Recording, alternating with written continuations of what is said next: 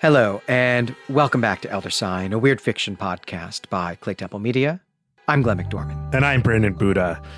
In this episode, we will be having our discussion, the second of two episodes, on The Inmost Light by Arthur Machen. This was published in 1894.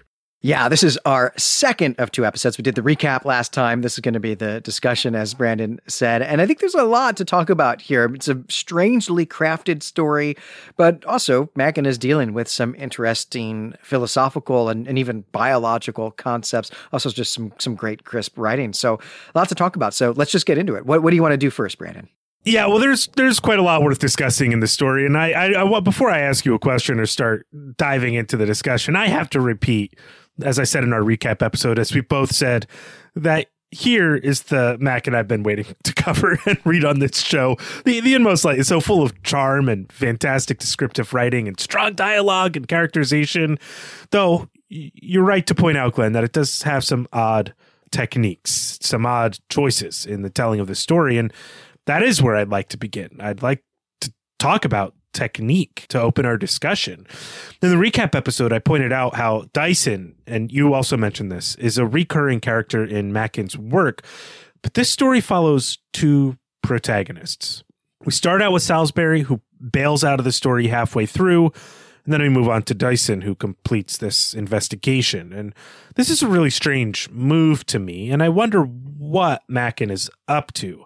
Do you think he's trying to contrast these two characters in some way? Is he giving us Salisbury's point of view to keep us on our toes and to give us a small commentary, maybe a personal commentary of Machen's on eccentric detectives and detective fiction.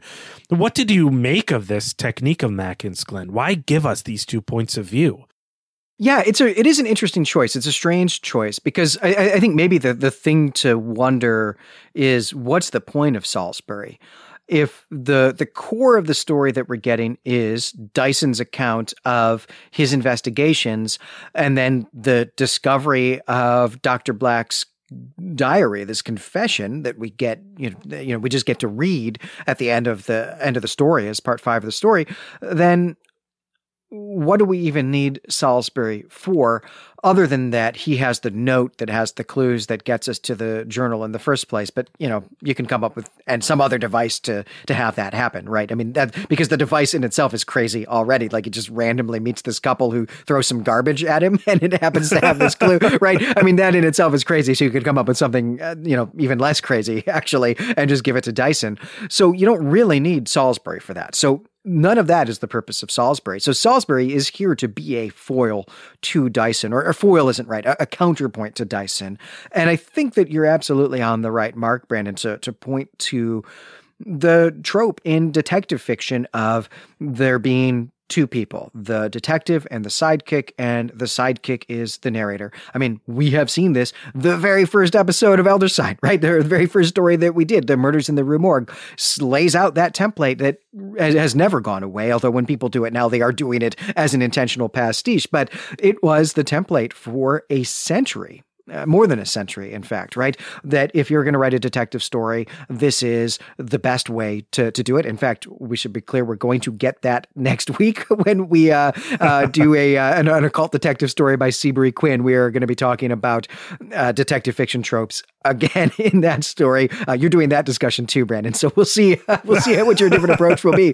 But what's interesting about this, right, is that the way that Machen is playing with that here in 1894 is that he's making both of them the sidekick sometimes, and both of them the narrator sometimes. And that's a cool way to play with this trope, I think. I agree with you. And he's also diving in deep, as we said, into the Edwardian fiction trope of the men getting together over brandy or Benedictine or wine or whatever and, and cigars and telling ghost stories to one another. Of course, this is the trope that makes Peter Straub's ghost story such an incredible novel. I mean, this anchors the novel, this this trope.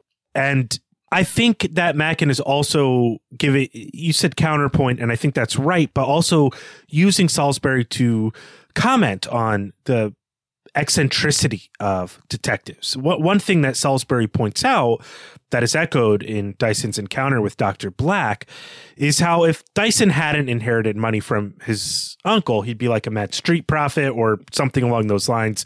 He might be just viewed as insane. While Black's pursuit of his mad science ruins him entirely and also has him living a pauper's life, Black also performed these experiences while he was a respectable doctor. And I wonder if you think Machen is using Salisbury or maybe just in general commenting on class and tolerance of eccentricities in people or on class and madness. What our culture or Machen's culture is willing to overlook once the person has the right signifiers of good social standing.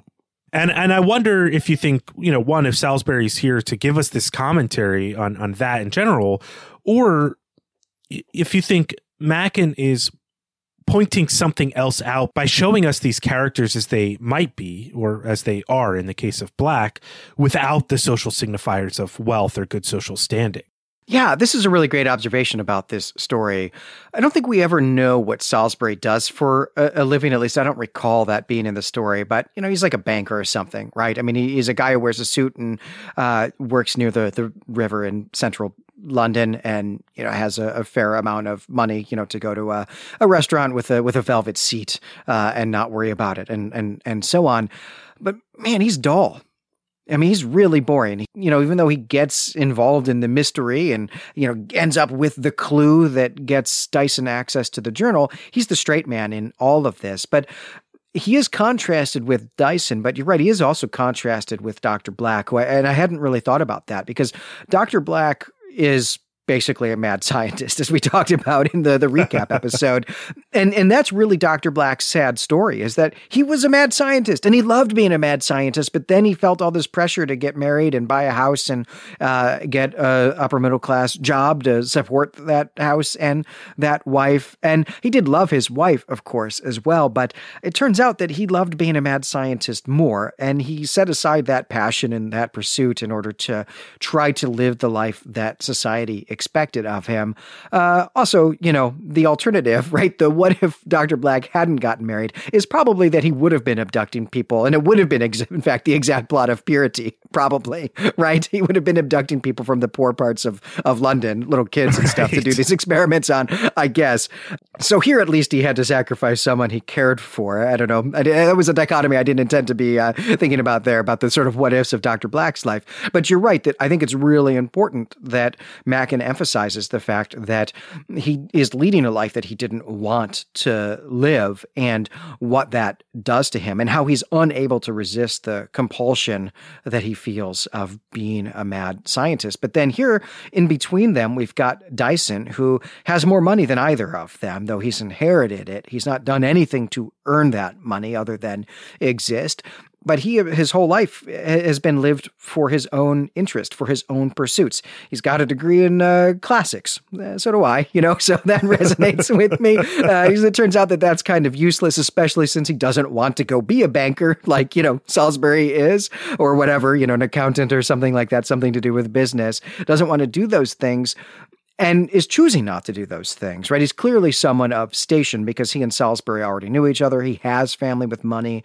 Uh, he's able to talk to the doctor without the doctor feel feeling like he's in a different class or something like that. So clearly was born into class, but didn't do anything to maintain that for himself. And has just preferred to live a life pursuing his own interest, in some ways, the opposite choice that the doctor made. And he, maybe of these three characters, is the only one of them who is happy because of it, but it is also because of the accident of this inheritance. I don't know. I lost track of what your question there was, Brandon. I will say, and I was just kind of, uh, I don't know, musing on the, uh, the the ways of seeing these characters, their relationship with work, their relationship with money, and where they fit into the the class structure and how happy they are. Yeah, and I think those are excellent points. I, I was looking at a broader commentary that Machen might be engaging with about the toleration of certain types of characters in society that are only tolerated because they have these social signifiers of wealth. And and Salisbury's presence in this story is at least in part to give us that kind of mundane middle class character who's looking at this and saying, well, we can brush over early Dr. Black and ignore what he's done because he has a house in the suburbs and a beautiful wife, and the townspeople have seen them out and about. And we can ignore the fact that Dr. Black has pulled a like a, a, David Miscavige type of move, like the the guy who runs Scientology right now, who's like nobody's seen his wife in a long time, and they're like that's fine because he's you know got this standing in society, and we sure we're sure his wife is fine, and he's a doctor, and with Dyson, you know, who's looked at as Salisbury as this vagrant basically regardless uh, and that's how he sees him in his in his mind's eye regardless of the wealth that he has that yeah if he didn't have wealth and he was pursuing this stuff he'd be insane. But now he's eccentric.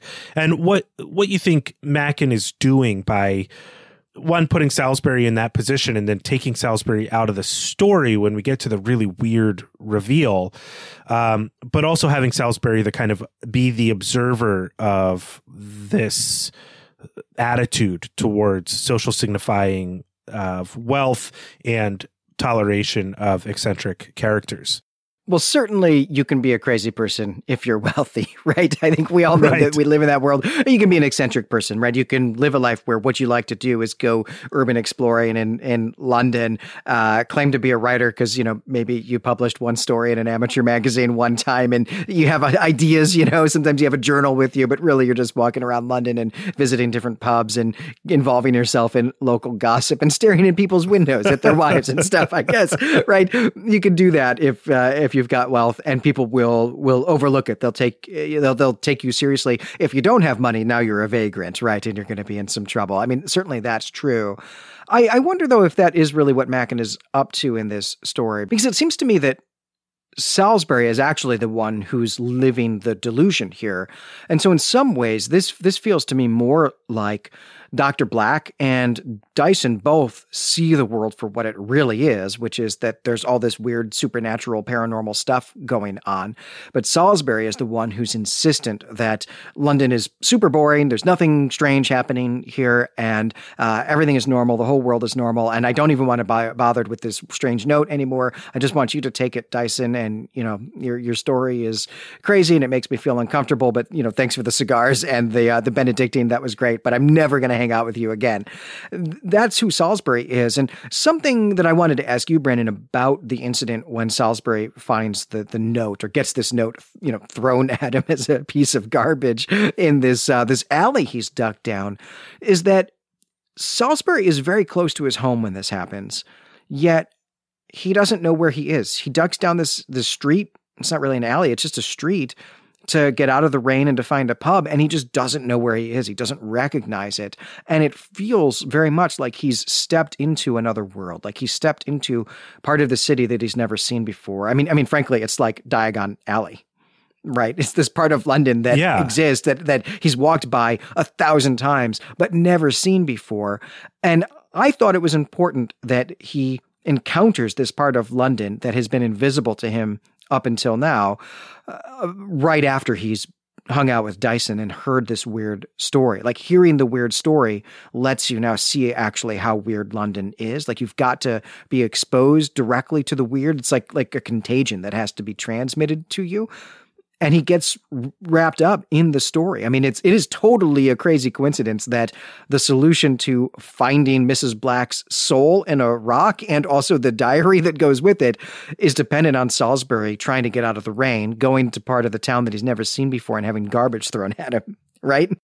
Yeah, I mean, Salisbury really is caught up in his own head a lot. I mean, he doesn't even see Dyson until Dyson bumps into him, uh, and he he's really stuck in his own head. He's really resistant to encountering the world that he's in and he seems to prefer to be in his imagination. Like he has this sense of paris that he's unwilling to impute upon london even though dyson says you're wrong about this.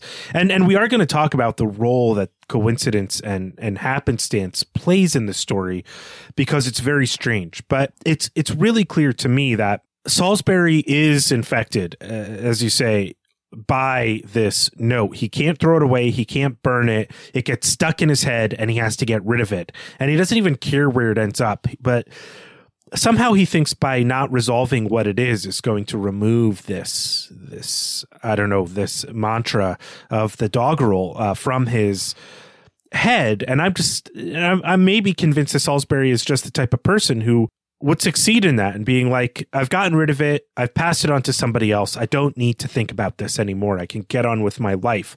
But his life is lived entirely in the removal of himself from his immediate surroundings. So almost anywhere he'd go in London that's not familiar, that he doesn't already have the full image of in his head, would be a new encounter. And that's a kind of a problem that he's only he's mediating all of his experiences perhaps through his imagination but he's dull and he doesn't have a very good imagination. And so his encounter with the world is it's a it's a rough it's a rough character trait i think to have. And and salisbury and dyson are both characters who interest me a lot. They're really greatly written characters well, I had not thought about any of this at all, Brandon, until we started having this conversation. But thinking about jobs and money and class as they're presented here in this story, it seems like Machen maybe without realizing it, was definitely advocating for a universal basic income, right? That I think Salisbury is unhappy and dull and boring because all he thinks about is work, because that's what he does. He goes to work. But, you know, Dyson doesn't have to have a job, so he, he gets to be happy. He gets to do all this exploring. And then Dr. Black, I mean, you know, he, he ends up having to murder his wife after he steals her soul. But, you know, if he'd been able to just get a check from the government every uh, every month, he could have afforded some lab rats, you know, to work on and follow his passion, I guess. So I don't know. It's a cautionary tale.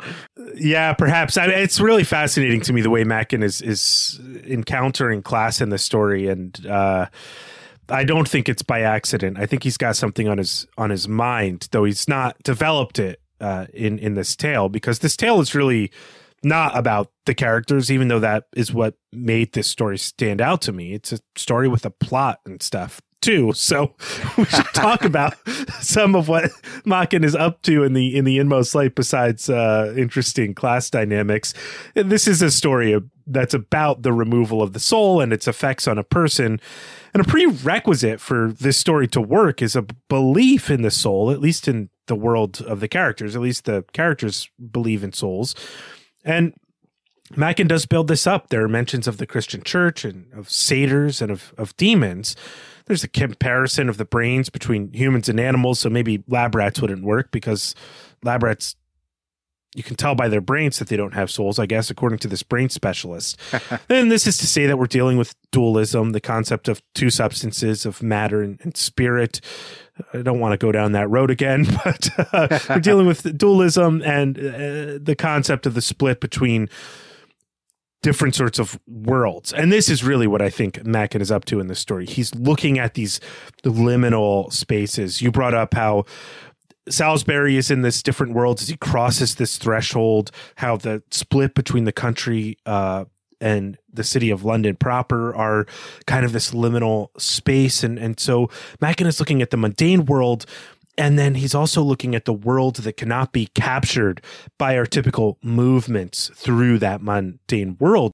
So I think this story is less caught up in substance dualism than it is with the traversal and exposure to realities that are greater than our imaginations of them. And, and we've already kind of prefigured this into our conversation by thinking about what Salisbury is doing in this story so to kind of make this more concrete, I'll toss out the first example of this that I saw in the, in the, text, which is the way that Salisbury and Dyson experience London differently. Salisbury thinks it's a dull place, that the cityscape has deformed the natural landscape, at least that's how I read it, and that it's destroyed by smog, though of course this veil of, of blue fog could be something different, but you know, we might read this as smog in some way, and that Paris isn't like this. The real city is Paris. And it's a sort of resentful posture that Salisbury has towards his place, towards his home. And Dyson is like, no, you're not looking deep enough. There's fascination and oddity to be found even in the sleepiest parts of the city, to be pulled into mystery. And I wonder, first, Glenn, if you see other examples of this sort of crossing over into between these liminal spaces. Other examples of that in this story, obviously the Harlesden case has elements of it. And why you think Machen is exploring this concept. Like how has he made it weird? What does it have to do with the removal of the soul of the body, if anything? Well, I think the encountering of Diagon Alley is, an, you know, certainly one of these uh, these transitions here. These, you know, finding these these liminal spaces. There, there's also a really cool transition that we get when Salisbury shows up to Dyson's flat. Um, I think part of that is because Salisbury is skeptical that Dyson really has money. He's incredulous. He doesn't believe it. I think that's at least half of why why Salisbury has actually shown up to keep their appointment. Is uh, is that is to find out if Dyson really has money. And when he enters Dyson's home and discovers, yeah, he does. The way that he discovers he's got money is in how opulently it's decorated. But in particular, it's that it's covered with uh, rugs that he describes as Oriental and and and and is talking about the bright colors. So I think we're meant to imagine here like Persian and, and Turkish rugs that are really brightly colored and, you know, quite nice, quite excellent, and very expensive, very posh. And that's how he knows. But the description that we we get is as if Salisbury is entering another world as he enters Dyson's home. And indeed he is, right? Because hearing this story is taking him to another world. So that's definitely one.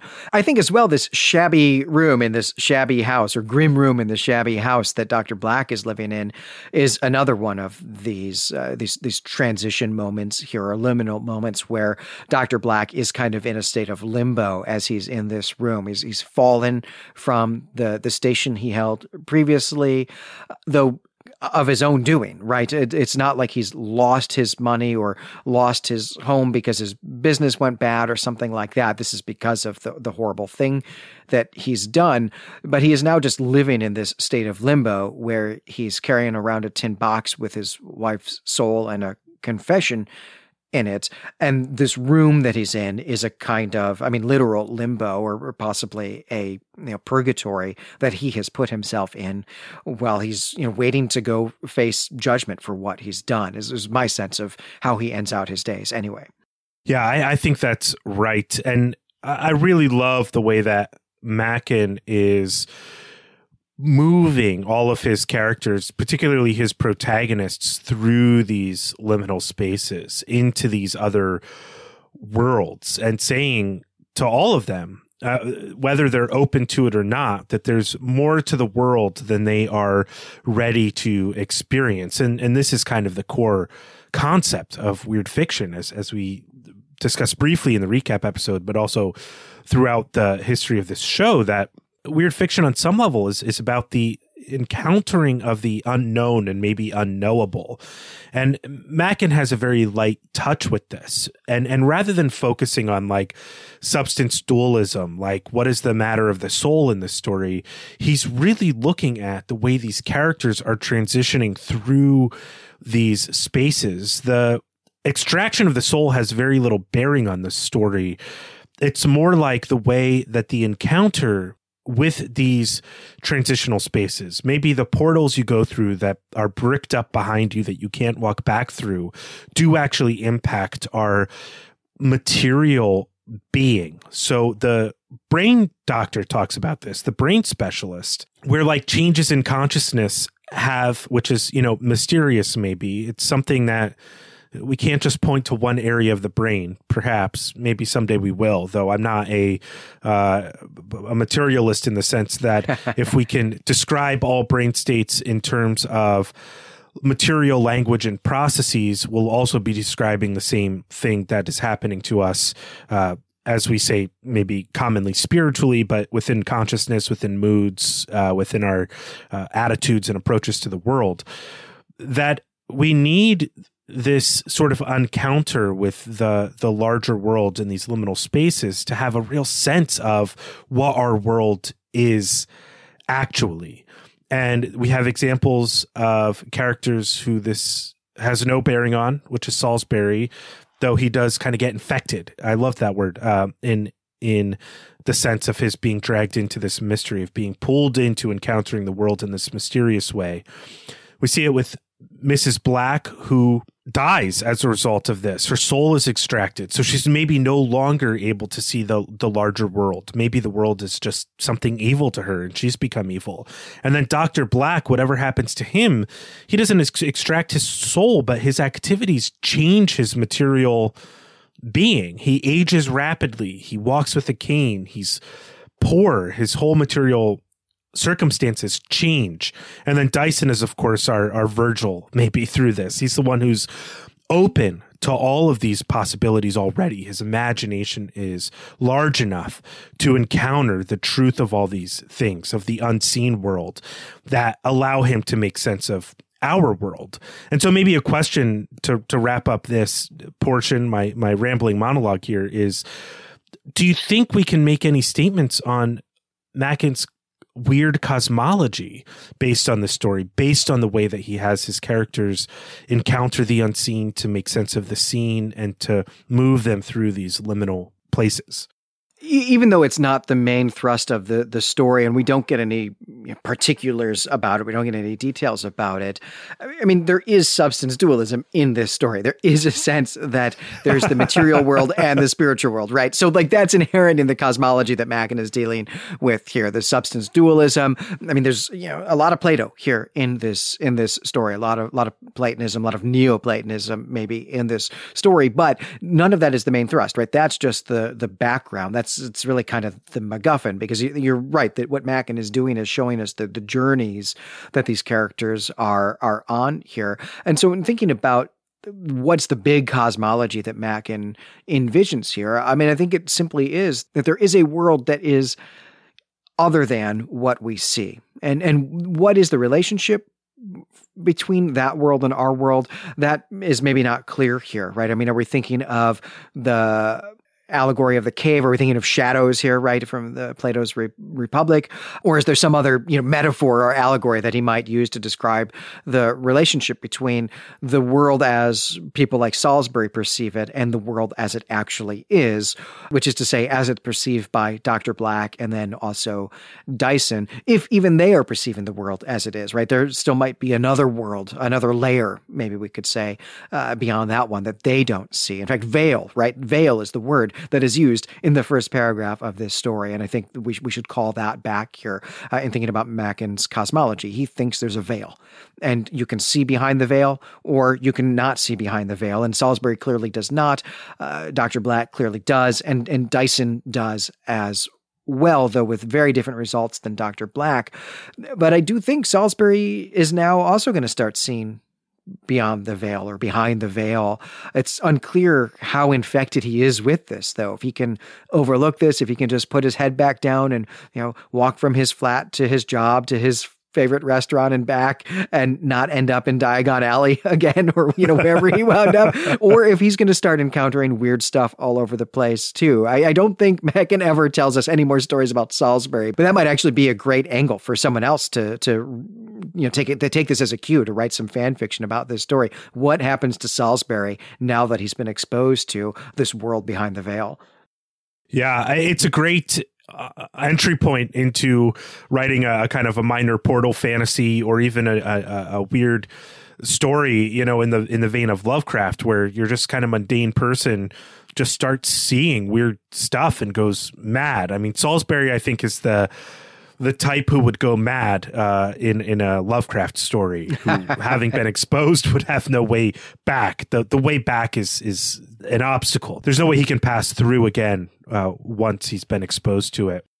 Right. This note gets in his mind and really bothers him. So you can't imagine him reading the the play The King in Yellow, right? And surviving right. much of that. This little nursery rhyme gets in his head this way.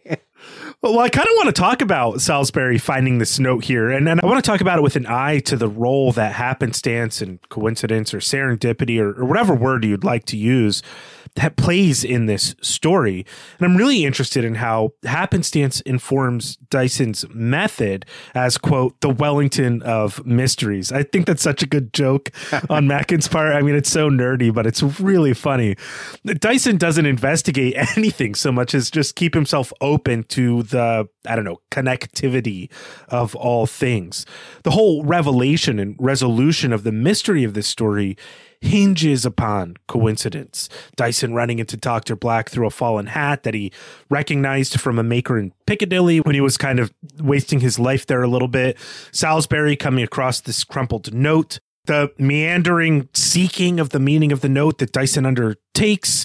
You know, it's all happenstance, like no character's agency. I mean, Dyson is open to the experience and he goes out to look for answers, but he's not like gumshoeing, right? He's not following a process. So I wonder first, Glenn, if you think Machen is is commenting on the tropes found in detective stories. And then why do you think Machen is taking this approach to Dyson uncovering the mystery in this story? Yeah, method is an interesting word that is really important in detective stories. You know, it's something that in particular you know, shows up a lot in Holmes. It shows up a lot in, in Agatha Christie's, uh, especially the Poirot stories. I think Miss Marple might talk about method a little bit too, but but but Poirot certainly does a lot. This idea that there's a science to what you are doing in your your detecting, but actually you know the people writing these stories are not detectives uh, are not police and don't have any idea what they're talking about. They're just trying to tell a good yarn, right? And so mostly what they show the detectives doing, even while claiming that they're employing a method, is actually just be on the lucky side of happenstance. Right. There are stories where Holmes does some like real investigating, like some real sleuthing for clues. But for the most part, Holmes's trick is actually just that he has an encyclopedic knowledge of stuff and that's kind of happenstantial on its own, right? And it's not really all that different, I don't think, than Dyson just wandering around London and happening to be in the right place at the, the right time, having these crazy things happen. Because, hey, look, that's what stories are. We tell stories about weird things that happen, even when it's not a weird fiction story. Stories are about this is an unusual thing that happened, because otherwise, you know, if it was usual, we would not be very interested in it. Um, but I do, so, so there's a set, there's a part of me, maybe a snide, cynical part of me, and, you know, and as someone who writes detective fiction who just wants to say that Machen is pointing out that there is no such thing as method in these stories, that what people are calling method is just narrative intrusion, right? It's just the narrator writing a plot. It's not really a method. Yeah, I, I, found that as well in this story, and I wonder if it has to do with Machen's general interest in the coming together of things in this story. The trans the movement through these spaces these liminal spaces opens you up to more possibilities. And so everything is just kind of connected. And Dyson is open to that. And that's what makes him the Wellington of of mysteries. Um, I don't think we're ever going to meet a Napoleon of crime in uh, a Machen story, but this attitude towards, hey, I'm focused on uncovering what this mystery means, so I'm just going to wander around and let my brain make connections in the world, which is essentially what Sherlock Holmes does. Though he's sometimes interviews people and sometimes he refers to his encyclopedic knowledge. But yeah, what's really going on is uh, uh, the building of a of a mousetrap in some ways. You know, it's it's not really that any of this actually happened. It's not a detective doing an interrogation on somebody who knows it's the murder and trying to get a confession because he doesn't want to go to trial because that's a waste of time. you know, not, none of that stuff is going on. It's not a procedural in that way. It's uh, I think Machen is kind of lightly pointing fun at Arthur Conan Doyle's mysteries in this story well, I think you're you're you're onto that for sure. In that, right, what Holmes does is happen to know the the prints of or the the patterns in every type of uh, boot and shoe sole, and so he can recognize footprints or, or can see the marks in the footprints and say, "Oh, I know what store, I know what shop that must have been purchased at. Let's go talk to that person or he you know knows an awful lot about different types of tobaccos and where you can get them and all of that sort of thing right? So he's making observations. He's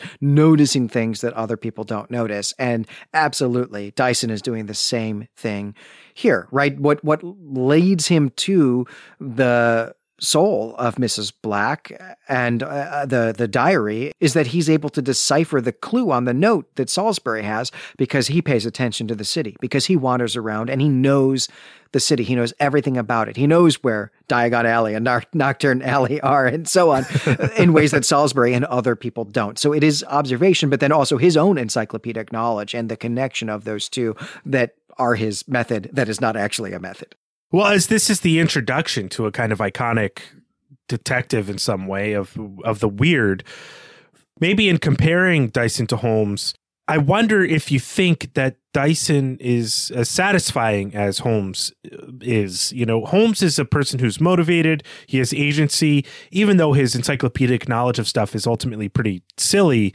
it gives him the agency to act. And do you see Dyson acting in that way to uncover the mystery in this story? Or do you think Machen is trying to just jam two or three tropes of different genres together. You know, the Edwardian ghost story, the weird tale, and the mystery story. Yeah, great question. So first of all, let, us be clear. I love Sherlock Holmes, and I don't mean to be maligning we, or disparaging Holmes. right? Yeah. And in fact, we would love to do some some Holmes stories here on Elder Sign. Uh, someday, Brent and I are going to do uh, Neil Gaiman's Sherlock Holmes Lovecraft mashup, a study in Emerald. So we're going to have to do a study in Scarlet before we get to that. Like that's that's just uh, you know that's non-negotiable as far as I'm concerned. So it is going to happen someday somewhere on the network. We would love to do it. So I don't mean to disparage or malign Holmes films or anything about that genre. And we are going to be talking about the long history of detective fiction again next week when we get our first Seabury Quinn story as well. We love this stuff here. But I think it's a great idea to compare Holmes to Dyson here because what makes Holmes stories great is Holmes, is Holmes and Watson. The way that Holmes is this kind of manic genius and the way that Watson has to almost be his buffer for the, the, the world, right? And certainly that is a attack that uh, adapters of Holmes into uh, different uh, media, you know, film and television and so on, have taken, have chosen to emphasize in their relationship and and so on. Uh, that's really quite awesome. So I love Holmes, uh, and I, Dyson is significantly lesser than Holmes for sure, but I think that we have to give Dyson a bit of a pass in comparison to Holmes here because this actually feels like an origin story to me. You called it I- I- iconic in the sense that you're going to reset at the end and we're just going to tell a series of mysteries with this character in which there's not really a whole lot of character growth because that's not what we're here for. We're here for the mystery of the week. But this feels like an origin story to me in which this moment at the end when he lets Mrs. Black's soul out and that's just kind of the end of the story. This to me felt like an aha moment. Like this is the moment where Dyson puts it all together that he he has a real sense now that it's not just that London is cool, that he can study the physiology of London as an organism and that there's weird stuff that happens in London, but that he realizes that there is actually a veil and that he has found what's behind it. And now he's going to be motivated in future stories to really investigate as opposed to just wander around and let happenstance do things. That that's my sense of it. I don't remember the other story he's in very well, but my sense of it is that he's going to have more agency there. Well, I hope so, and I hope we get to cover that story on on the network someday. I love what Machen is doing in this story, and I and I do think he is kind of jamming some tropes together and working out a lot of what he's trying to accomplish as a writer in in this story. Uh, it is an early story of of Machen's, so love to read more of him. And I don't think this is the first time we're going to deal with uh, the expulsion of a of a soul from a body in Arthur Machen either. I mean, we obviously could have just done an occult detective show instead of a broader weird fiction show. We keep really accidentally actually getting these uh, these episodes. In fact, I'll be honest, uh, or I'll, I'll confess, is really what I should say, Brandon, is that uh, um, I put the wrong story on the ballot. I went to this story because it, I thought it was the story I was thinking of in the Frolic when we were covering Ligotti's The Frolic. When I said, "Oh, this is uh, an updated version of this Machen story," I thought it was this story. It wasn't, and I won't tell you which story it is, but I did figure it out. but only after I started reading this for this episode.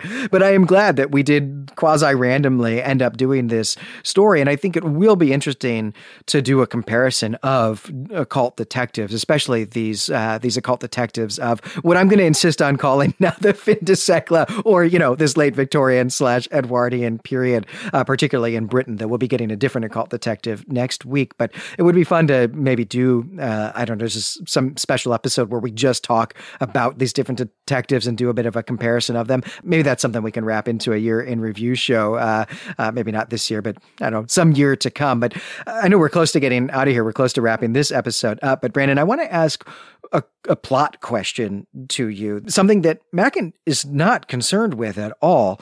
But what is going on with the fact that this shop has the tin that has Mrs. Black's soul and Dr. Black's journal in it? Who is Q? Who is Mr. Davies? Who are these people?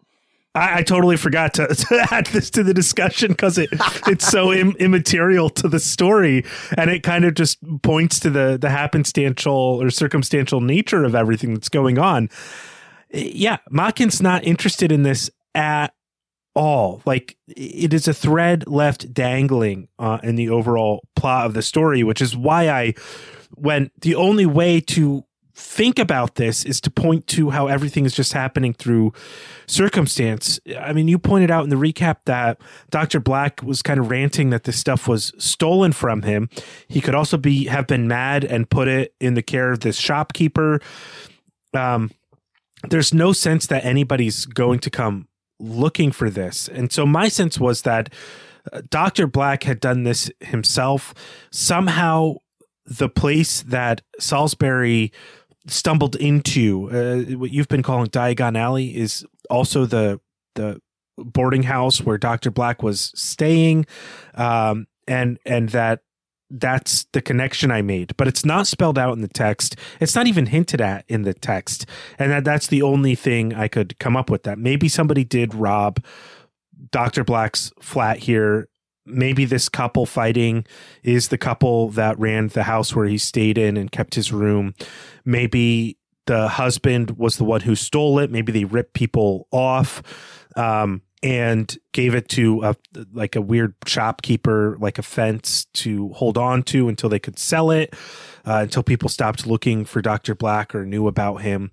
I'm not sure, but it's not well spelled out. And the way the story is glued together leads me to believe that what Machen wanted to highlight was how coincidence sort of makes this work and not the deeper machinations of human networks and people committing crimes and things like that. Yeah, my sense of this was a, a, little bit different than yours. I mean, for for one, I thought that the the couple arguing in the the alley was Mr. Davies. That's that's Mr. Davies there who now is not getting this note from Q to go pick this thing up. And so that's why it's still there and Dyson can go get it. But who Q is is a real mystery, but I have a sense that Q is someone who knows what he's up to, that he's a collector of souls or something like that. You know, I don't know. He's, you know, he's a dark wizard or, you know, something like that. And I wonder, right, if if this is someplace Machen was thinking about going, right? As Dyson is really discovering what he's got in his possession and just how weird the world behind the veil is, is he now going to launch his career as an occult detective since he's got the you know the money and the time and inclination to do it since he's not really writing all that much? Is he going to try to find out who q is? Is that what his adventures are all going to be? That he's going to try to find out who q is? Certainly that's what i would do and uh in fact, it's something I might do, and I think I would like to encourage the uh, the writers in our audience to do as well. There, there are a couple launching off points here. Write us a story about Salisbury. Write us a story about Q. I, I would love to read these. There really are a, a number of launching off points, and it's because I think Machen was working out the, just what he wanted this story to be as he was writing it. And that's not to say it's a poorly crafted story. It's an excellently crafted story, but it does feel like he left some threads out there uh, to tug on. And I don't know if he picks them back up in, in his other stories, but it certainly makes me want to read more of his Dyson tales.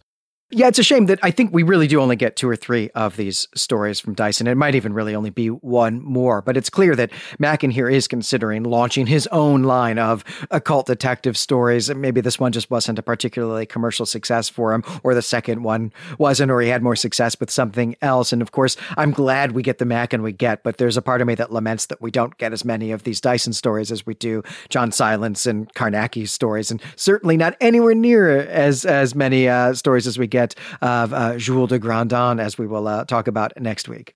Well, I'm excited to get to all of these occult detectives. I'm excited to see if more of these uh, Dyson Machen stories show up on the ballot, and hopefully we'll be able to cover them. But that's going to do it for this episode. I'm Brandon Buddha. And I'm Glenn McDorman. As always, you can find us and our other creative projects at claytemplemedia.com. If you'd like to support the network, please join us on Patreon at patreon.com slash claytemplemedia head on over to the Claytemple forums or our new subreddit and let us know what you thought of the Inmost Light. Let us know what you thought of our coverage. Write us some weird fiction here. Write us a spin-off story. We'd love to read it. Yes, we absolutely would, especially since we're going to be in detectives here for uh, uh, at least a little while longer. Because as I've said many times, next time we are going to be back with Horror on the Links by Seabury Quinn. This is the first of the Jules de Grandin occult detective stories that uh, is the most frequently published type of story in Weird Tales. We'll talk about that next time. But until then, we greet you and say farewell.